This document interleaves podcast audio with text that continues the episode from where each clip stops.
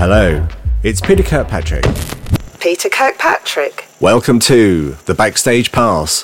The Backstage Pass on Airway. Today, I've chosen to give you a backstage pass for a title that undeniably marked the music of the 80s. Here is Come On Eileen by the English group Dexys Midnight Runners, released in 1982.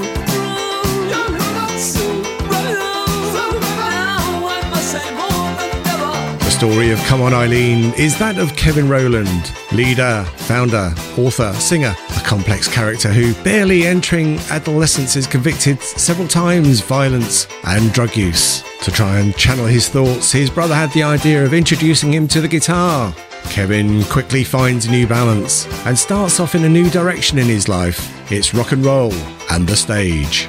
After having founded several groups, it was the dawn of the 80s that success finally arrived for Dexys Midnight Runners, named in reference to Dexedrine, a powerful amphetamine.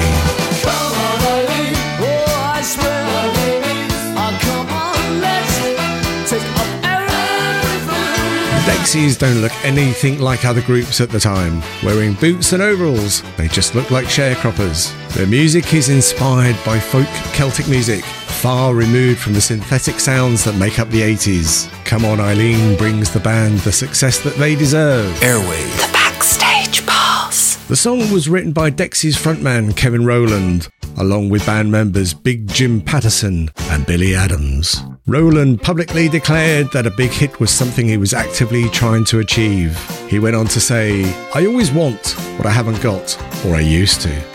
And although he was hankering after pop success at that time, he didn't write it with that in mind. But he did it like everything else he did, to be the best he possibly could. He went on to say, they worked their backsides off. Every detail counted.